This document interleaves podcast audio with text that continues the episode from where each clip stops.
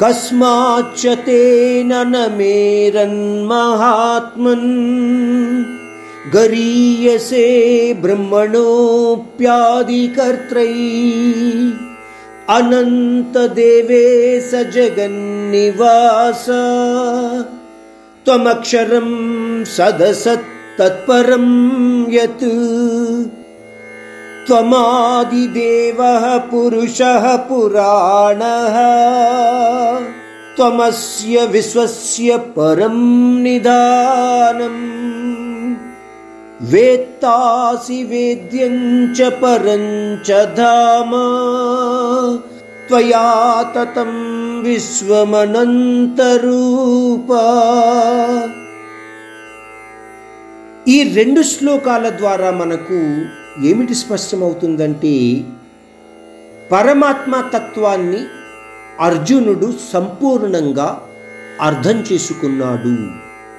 అతని మనస్సులో ఇంకేమీ సందేహాలు ఉన్నట్టుగా కనబడటం లేదు. ఆయనను అంటే ఆ పరమాత్ముడిని దేవాది దేవుడుగా గుర్తిస్తున్నాడు. అనంత రూపుడిగా అతని యొక్క శక్తిని తెలుసుకోగలుగుతున్నాడు.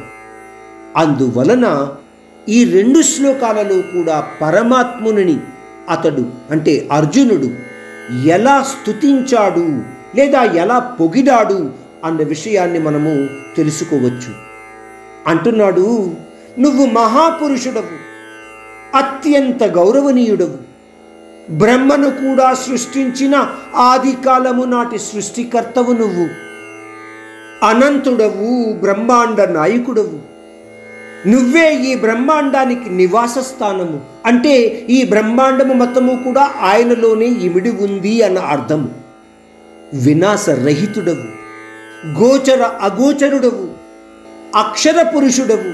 అంటే సచిదానంద ఘన పరబ్రహ్మవు నువ్వే దేవా.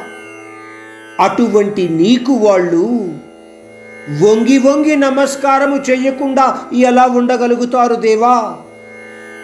అది వాళ్ళ యొక్క కర్మధర్మము కూడాను. ఈ బ్రహ్మాండానికి నువ్వే అధినాయకుడవు సనాతనుడవు. నువ్వే ఈ ప్రపంచానికి జీవరాశులకు పరమాశ్రయుడవు. సర్వగుణ సంపన్నుడవు సర్వ వైద్యుడవు పరంధాముడవు నువ్వే పరమాత్మ. ఈ ప్రపంచమంతా కూడా నీ యొక్క విభూతి తత్వాలతో నిండి ఉంది. నువ్వు పరిపూర్ణుడవు.